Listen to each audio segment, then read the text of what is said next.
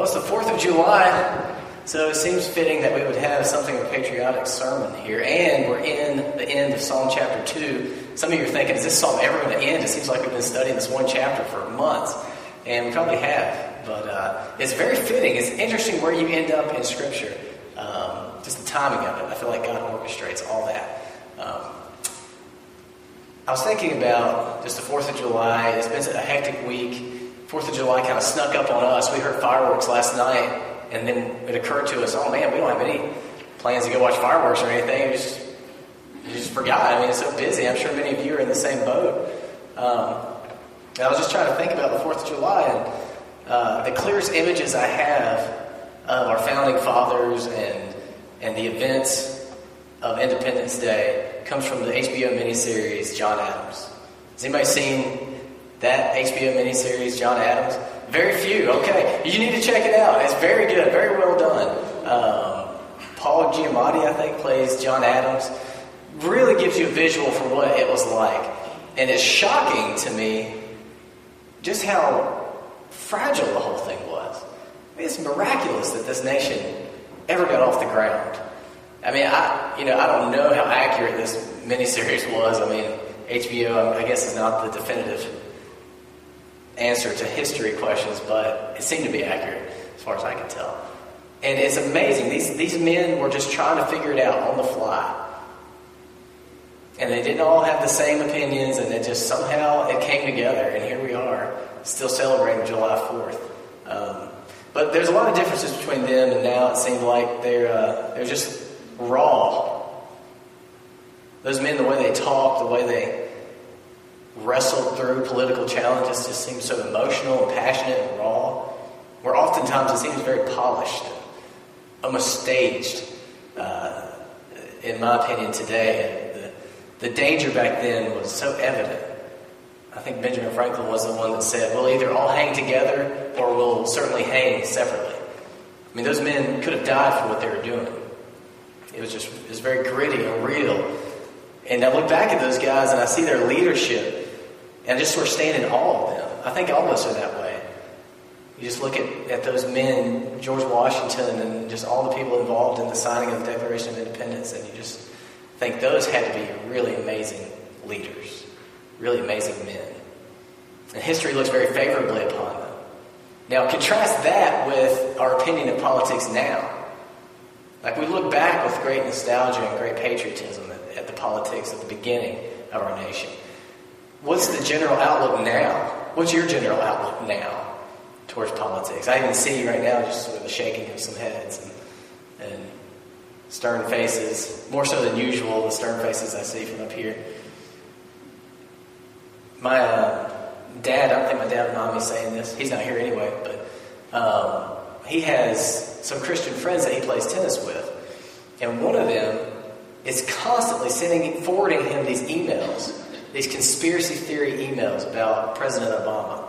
And some of them may have some grounds, most of them just seem ridiculous.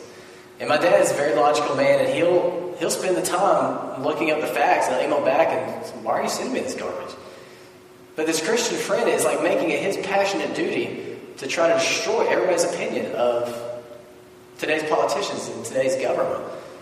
And he's not alone. I, I hear the general sentiment among the Christians I know is, what are we going to do with this mess? What are we going to do? Well, I'll tell you what we'll do. And if you have your Bibles, flip with me before we get to Psalms 2. Flip over to 1 Timothy. 1 Timothy chapter 2.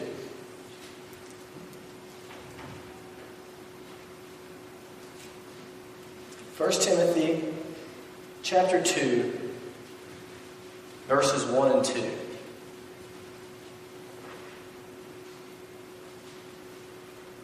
This is Paul writing to a young pastor what he would like to see the church doing, that that young pastor is shepherding. 1 Timothy chapter 2, verses 1 and 2, Paul says this. First of all, then, I urge that entreaties and prayers petitions and thanksgivings be made on behalf of all men, for kings and all who are in authority, so that we may lead a tranquil and quiet life in all godliness and dignity. I urge that entreaties and prayers, petitions and thanksgivings be made on behalf of all men, for kings and all who are in authority, so that we may lead a tranquil, tranquil and quiet life in all godliness and dignity. Maybe one of the reasons things seem to be in in a bit of turmoil right now, maybe Christians aren't praying for kings and those in authority. I mean, biblically, this is one of the clear statements of how we should relate to those in authority, especially on a national level, a kingly level. We need to be praying for these men. We need to be praying. And I think you can make a biblical case that, that let's say our president, that he can't do his job if we're not doing our job. If we're not praying for them. And I have to tell you, you, you I set a course to plot to, to go through scripture and I just sort of go where it goes, and it always reveals things in my heart that I didn't know was there. Like, I didn't realize that I'm not praying for those in authority. In fact, often I'm complaining about those in authority. And here, yet again, Scripture sort of, that scalpel sword that God uses slices me open and shows me here on July 4th, patriotic as I may be, I'm really not fulfilling my duty as a citizen. So I will this morning encourage us to pray. In fact, we'll have a time for prayer after the sermon. And Psalm 2 is going to help us. It's going to give us some guidance in, in what to pray and how to pray. I mean, here it says prayers, petitions, I'm sorry, entreaties and prayers, petitions, and thanksgiving be made on behalf of all men, for kings and all who are in authority. I really don't think the president or any in authority can do their job unless we do our jobs and we pray for them. So I hope this will challenge you as it has me uh, here on 4th of July.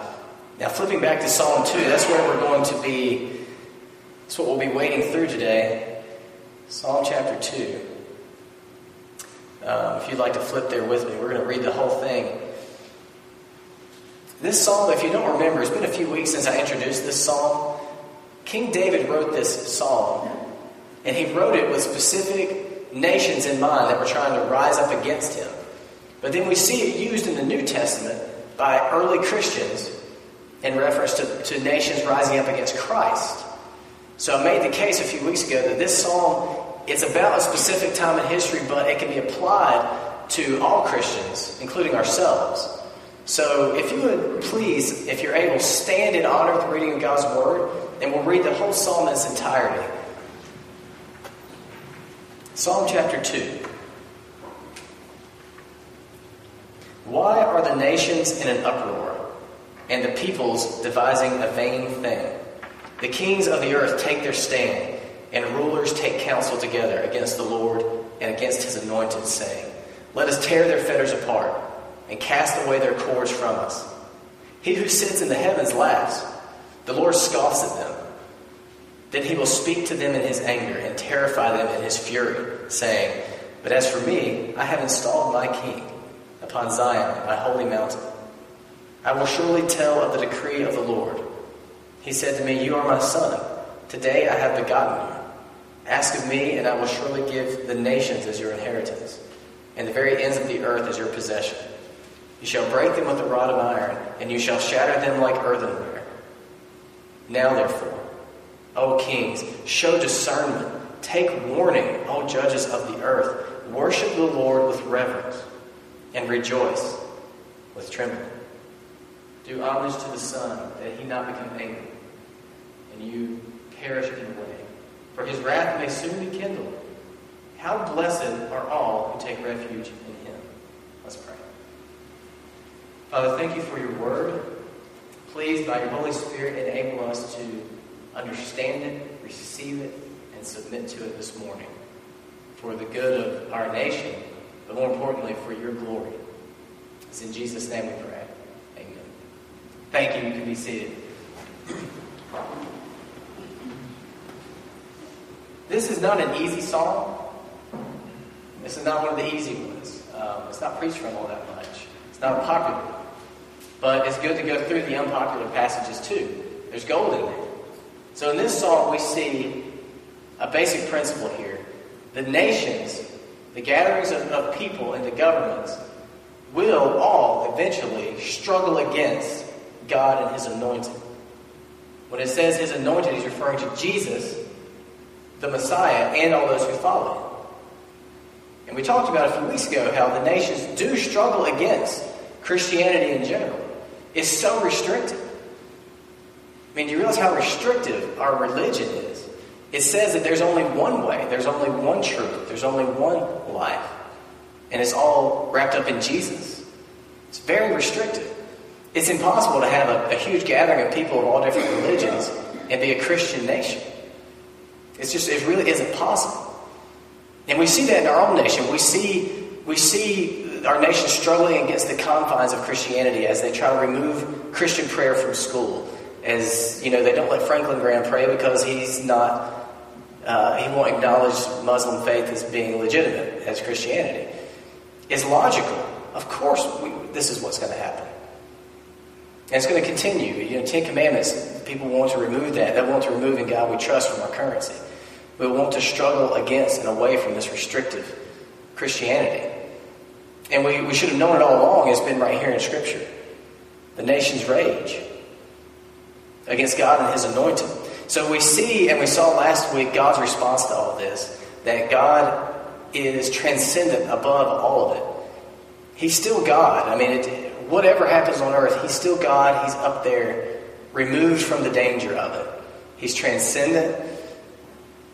He's ferocious. We saw, you heard in that passage, just he, he's like a lion, a roaring lion.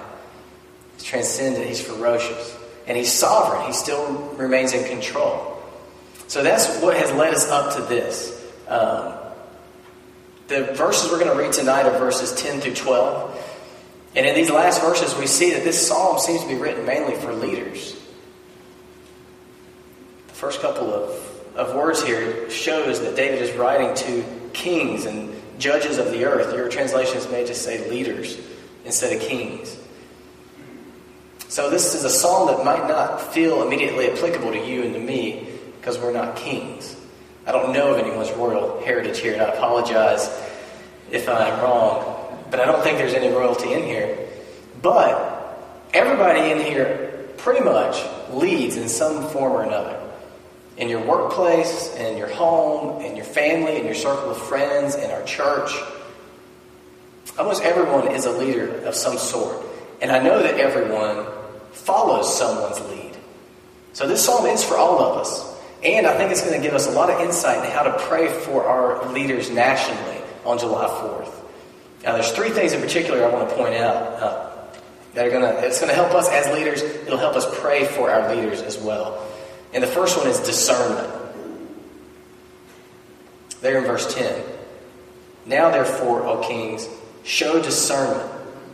Take warning, O judges of the earth. Those first two words, now, therefore, very important words in Scripture. It means, based on what was just said, do this, or remember this, or know this. So, based on what we just learned about God last week, His transcendence, His fury, is sovereignty, God is making a, a, a, an appeal to the leaders. Show discernment. Take warning. Your translations may just say, be wise. It's referring to the, the ability to see, to see what's good and what's bad, to see what's right and what's wrong, what's wise and what's foolish, what's smart and what's stupid. A leader needs this. He, he needs vision to be able to see clearly. And it's not so easy. It's not so easy in your leadership or mine. Um, now, you look back at the founding fathers, and they seem very wise.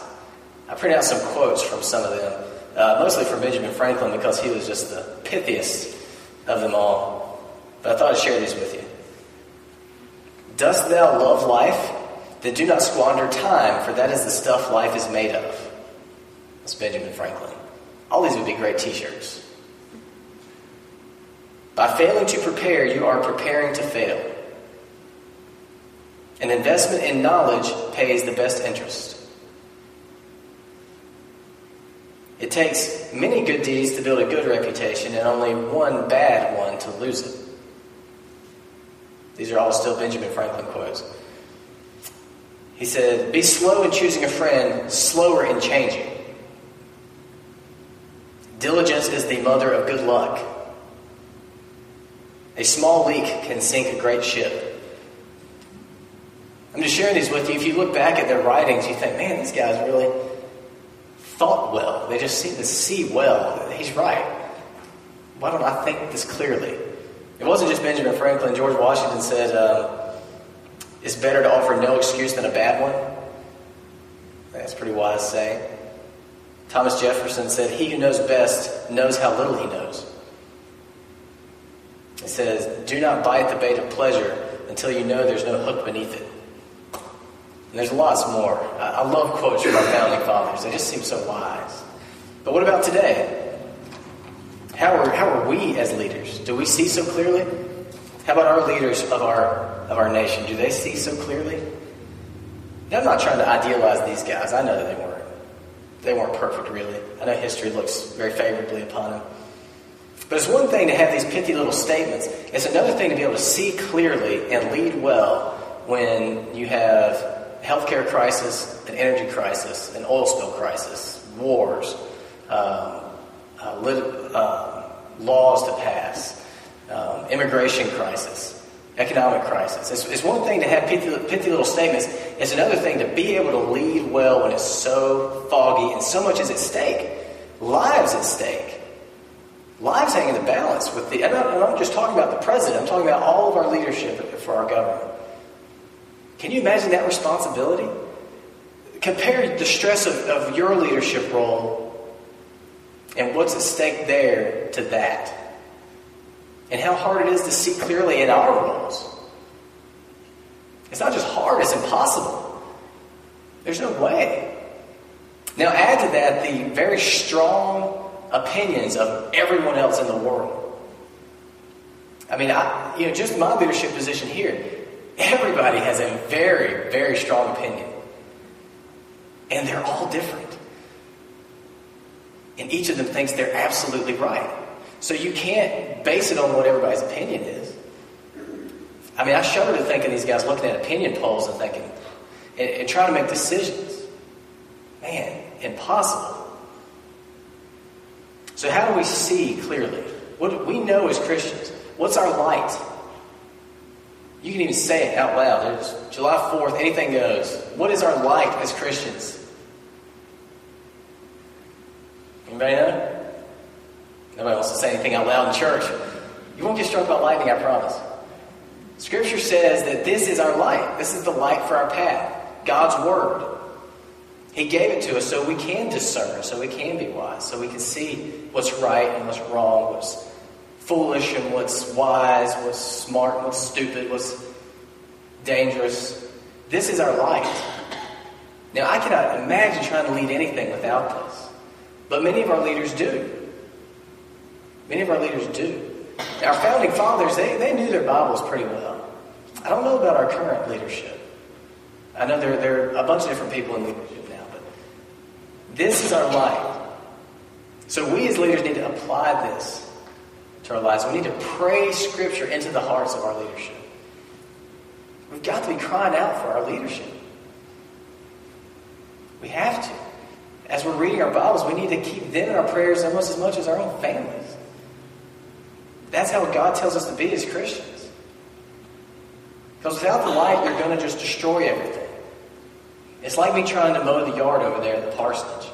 You know how you want to maintain your yard as a man, you know, as your dominion.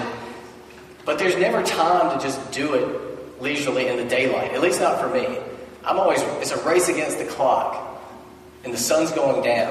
And I don't know if you're driven by the parsonage, but my lawn has a receding grass line.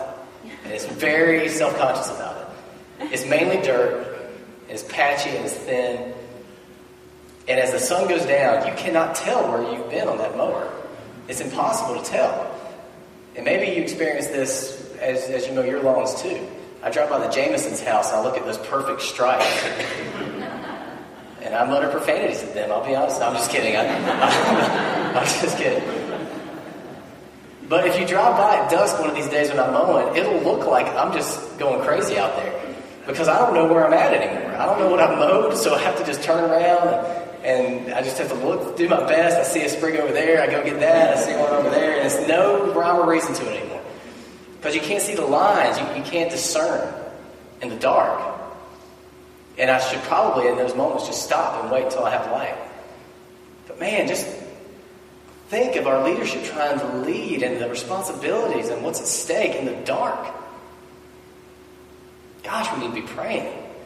We need to be praying for ourselves and for those in leadership. So the first thing I see in here, discernment.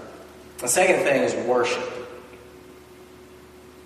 Verse 11 Worship the Lord with reverence and rejoice with trembling.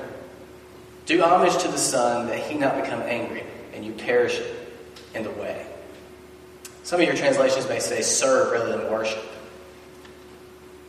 And do homage, it may say something like kiss. It's like uh, in, in the old days when there were kings and they would have signet rings, and you would do homage by coming in and you would kneel and you'd kiss the ring. That's what that's talking about if your translation says kiss. Now, when I talk to youth about worship, it helps me to think of it this way. Maybe it'll help you as well. The word worship comes from the word worth. So think of it as worthship. It's ascribing and recognizing the worth of something. And we do it all the time. Whatever you're going to decide to do for lunch today is going to be a worship decision. Because you're going to decide which is Fresh House more worthy of my eating or whatever else. Burger King, I don't know where people go. Every decision you make is a worship decision because you're weighing the worth, the worthiness of things. So when the Bible tells us worship God, is saying open your eyes and see that God is the most worthy being of your energy, your passion, your time, your resources.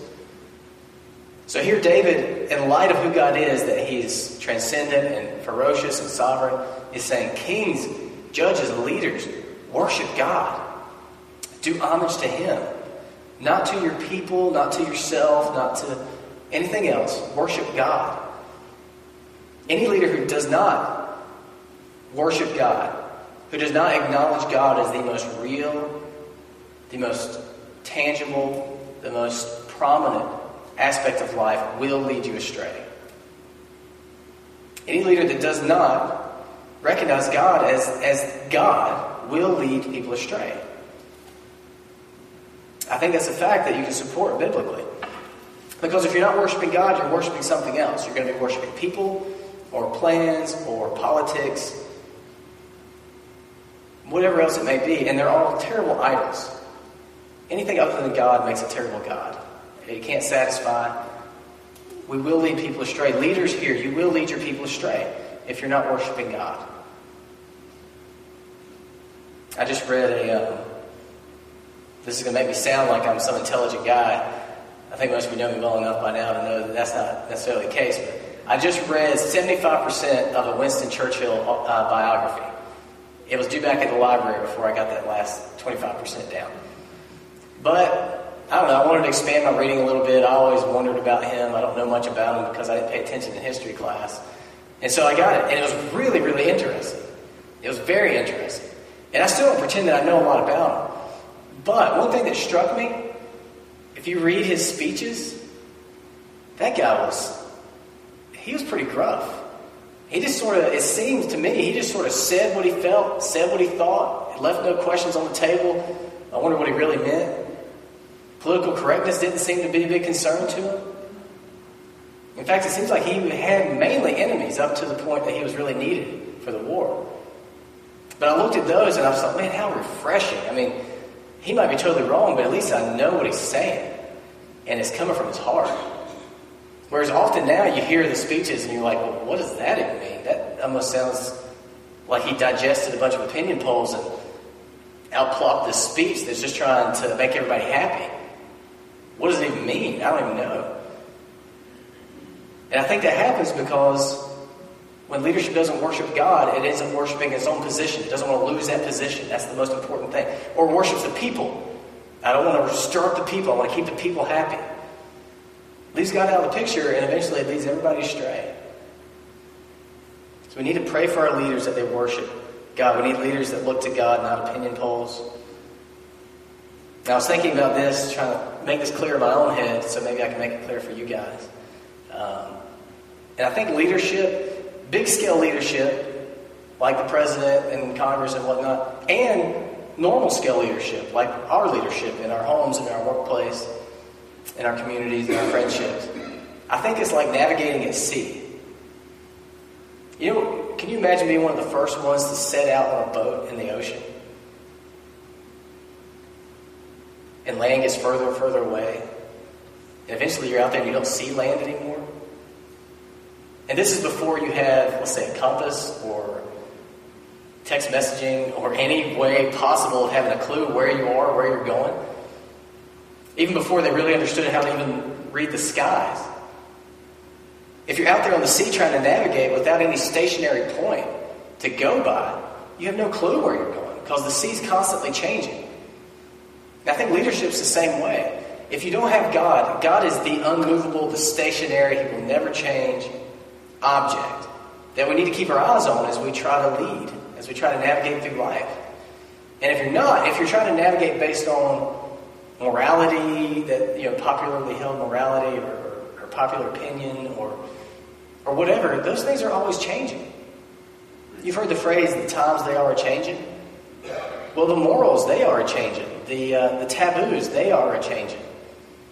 Opinions are changing. Everything shifts, everything changes but God. What, what's viewed as success changes, desires change. You know, you look back at the founding fathers, it seemed to be the big desire is just freedom. We just want to be free, to be industrious, and be our own people. Well, that's not really the, the mantra anymore of our nation. I don't, I don't pretend to know what it, what it would be now. Maybe it's still freedom, but not so much from tyranny of men, but tyranny of morality. You know, I just want to be free to do what I want with my body. Maybe it's that. Maybe it's just we want ease. I don't know what the desire is now, but that stuff changes. And if we have leaders that base their leadership based on all that, we're just drifting in the sea. And soon we'll be shipwrecked. Malachi 3 6, you don't have to turn there, but God just says very plainly, I will never change. Now, I thought an example, and this is a very controversial example, but hang with me here. Um, it's an example about gay marriage. That is a whole giant can of worms I'm really not going to open right now. But this was the best example I could think of. Um, I listened to this podcast called TED. Meredith makes fun of me because when I told her about it, I said TED, T E D. She's like, I know how to spell TED. But it stands for something. It's technology, engineering design, or education design, or something like that. They have these interesting speakers. One of them was speaking, and he was talking about gay marriage, about same sex unions. And here was his argument. Okay? Let's try to follow his argument. He was for it, that it should be legislatively okay. And he was saying, those of you who are against it are against it because you think marriage is primarily about procreation, about having children. He was saying, in his opinion, those who are against same sex unions are against it because they think the highest meaning of marriage is about having kids. And you can't have kids when same sexes come together. But he said, but what about adoption? What about infertility? What about couples that just choose not to have children? Are their marriages any less legitimate? And then he moved from that point on to say that he thinks that the primary, the most important aspect of marriage is companionship and commitment. And that that's the higher, the highest meaning of marriage. And so you can have that in same sex unions. And so it should be okay. Now, what do you think? This is another one of the, this is a foggy, foggy issues. And you, you will find Christians on both sides. And the debate will rage, I think, for a long time. But as I listened to that, and I listened to what he perceived as the, those against it, their argument and his argument, and I realized he's not going far enough. There's a deeper meaning yet to marriage. It is deeper than just making babies. But it's deeper than just commitment and companionship as well. See, biblically, God created everything out of nothing. He created the earth, plants, animals, everything. Each step of creation, it gets a little bit better, a little bit more glorious. He makes man, Adam, in his own image. Unlike anything else, he, he gives him a soul and the image of God, the crown of creation. But it doesn't stop there. One step further, he creates Eve. Different from man, brings them together. This is Eve is the crown jewel of creation. And the climax of creation is the union of man and woman. But we don't really know exactly why that's so special until later in Scripture. And I want to read you something later in Scripture that Paul writes, and he refers to marriage as a mystery. And it's in Ephesians 5, and you, you should probably just listen.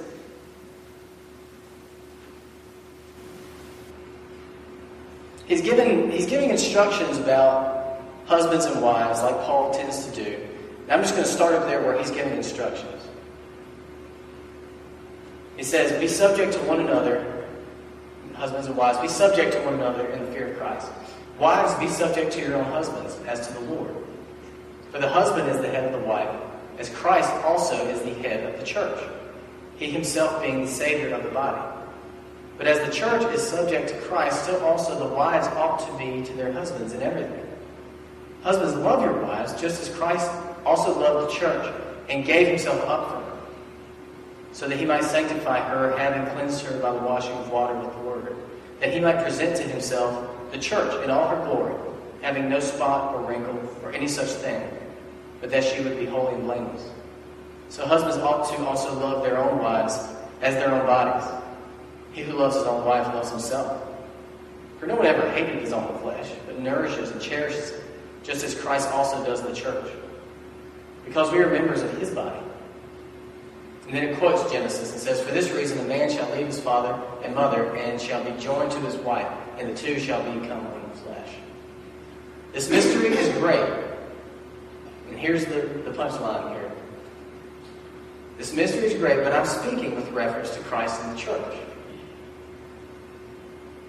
All that instruction to husbands and wives, he gets to the end and he says, I know this is a mystery, but really what I'm talking about isn't husbands and wives at all. I'm talking about Christ and the church. Did you see how they were so interwoven as you read through? Husbands, be a husband like Christ is toward the church. Wives, be a wife like the church is to be toward Christ. Submit to each other. Husbands, give yourself up like Jesus gave himself up for the church.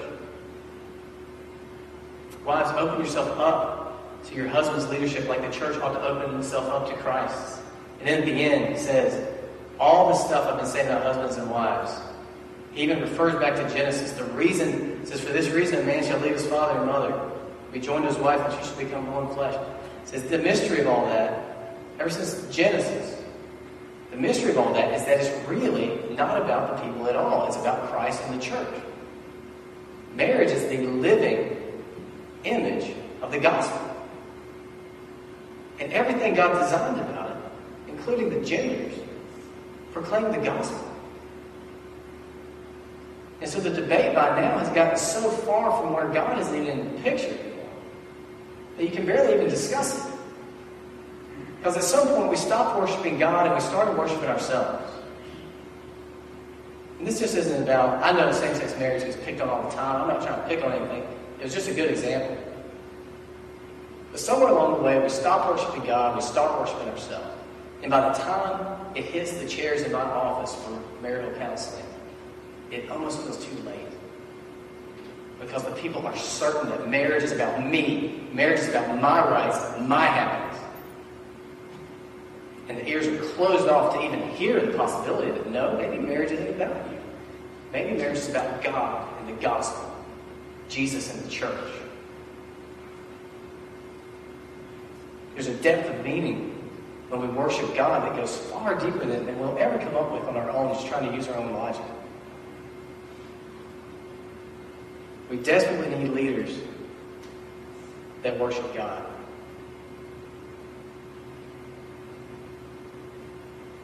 I want to read a few more quotes from our founding fathers just to remind us of how near to their minds God was as they navigated all this, establishing our nation.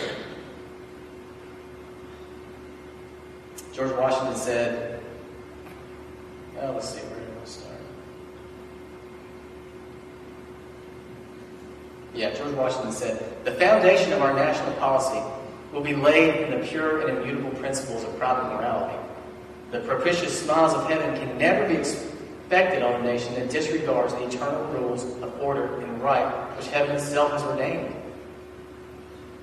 Thomas Jefferson said, Can the liberties of a nation be sure when we remove their only firm basis, a conviction in the minds of the people that these liberties are a gift from God? Thomas Jefferson was all about resisting tyrants. And he said resistance to tyrants is obedience to God. He saw it as worship. Now, again, I don't know that Thomas Jefferson was a Christian. He was a deist. But the closer you get to worshiping the immovable object of God, the better leadership is going to be. The Declaration of Independence begins, near the beginning, says, We hold these truths to be self evident. All men are created equal. They're endowed by the Creator, God, with certain unalienable rights. And then near the end, it says, We, therefore, the representatives of the United States of America in General Congress, assemble, appealing to the supreme judge of the world, God.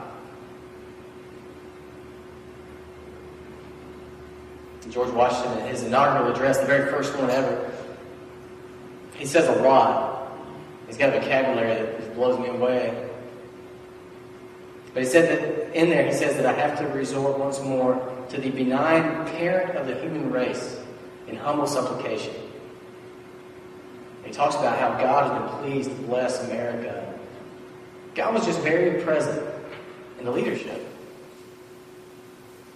I think that's why we've done so well.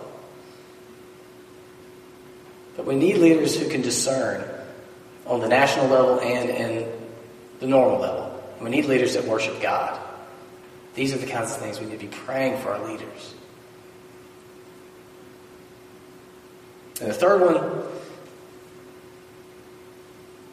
God tells the kings and the judges of the earth to rejoice. Do you notice that? Hidden in verse 11. Worship the Lord with reverence and rejoice with trembling. Rejoice. This has all been heavy, heavy stuff. God, transcendent, ferocious, and sovereign. Kings of the earth, be warned. You better discern. You better take warning. You better worship God or else. And then snuck in there, rejoice. Rejoice. God wants leaders to rejoice. And I think there's two points to that. First off, if you're a leader who can see clearly what's right and what's wrong, what's smart and what's stupid, what's wise and what's foolish, what's of God and what's not, you have much reason to rejoice. Probably the hardest part of leadership is just not being able to see. If you're a leader who has an unmovable object by which to navigate as you lead your people, you have a lot of reason to rejoice. That's the whole battle. So if you get those things in line, you can you can rejoice. I don't know if there's a lot of rejoicing going on up there in Washington. Have you ever? I looked at Huffington Post. It's a, a website newspaper. Maybe they print a newspaper. I don't know. And they had a slideshow of all the presidents of the recent decades. Their, their, in their first days and their last days, every one of them had gone gray in just a couple years. Rapidly goes gray. Barack is going gray. You know, a couple months ago, he was shooting hoops out there and looking young, and now he's going gray already. How stressful it must be to try to lead without the light. Now, I'm not assuming that he doesn't have the light, but many I know don't. How stressful it must be without any, any way to guide yourself. The other thing I want to point out about rejoice before I close, close up shop here I just think it's beautiful that in all this, all these things God is saying, it's still clear He wants the kings and judges to be joyful. He wants our joy. I know people say God doesn't care if you're happy, He cares if you're obedient. Well, He wants you to be obedient because He knows that's where the true joy is. And He wants our joy. Just quite simply, he, he does. He wants our joy. He wants us to be able to rejoice. These leaders, some in this room and some up in national leadership, are sailing in the dark with no compass. And they have to lay in bed, in bed at night and know that people have died because of decisions they've made. And, I mean, it has to be crushing. So let's pray for them. Let's not, let's not just gripe. I mean, let's voice our opinions, but let's pray for them all our leaders from, from in our homes and in our friendships and our communities, our workplace, our church, our, our local government, all of our authorities. We need to pray. We need to pray hard. That's our job. And that will enable them to do their job. So I think it'd be appropriate right now if we did pray. If you'd pray with me. On July 4th this morning, let's close this sermon by just a word of prayer for those in leadership over our country. I think that would be very honoring to God. Let's pray. Father, thank you for the blessings that you've poured out on us. Like the very last line of the psalm says, How blessed are all those who take refuge in you. may we all take refuge in you this morning. And right now, we, we come together as your people in obedience to your word, and we just cry out to you on behalf of those who lead our country. Lord, please give them the light of your word. Give them a taste for Scripture, even right now, wherever they are. Wherever they are, if there's a Bible nearby, maybe they would just be drawn to it for some reason. Shed the light on their path. Lord, please be gracious and merciful to these men and women whom you've put in authority, who have so much responsibility. Please be gracious to them. Give them discernment. Give them wisdom. And I pray that you would work in their hearts in such a way that you could soften them so that they could see you and see your glory and worship you. That you would become their immovable object by which to navigate in all their decisions and everything they do. And in so doing, I pray that you preserve them from the judgment that is to come. I do think leaders, just like teachers, will face a strict judgment. Lord, please be gracious to our leaders. Please bless them in this way so that they can rejoice. We pray for the joy of our leaders. And we know from your word that we need to be praying this way. Help us to pray this way so that we could live peaceful lives and worship you and continue to enjoy this freedom that you've blessed us with. Lord, we do thank you for the blessing of living in America. It's really so luxurious. So luxurious when you look around at a lot of other places in the world. Thank you. And Lord, we confess that you are our only good. And we have to humbly confess that all that we have is because of you. Undeserved, but you love us so well and so much. We thank you. And we rest in you on this July 4th. It's in Jesus' name we pray. Amen.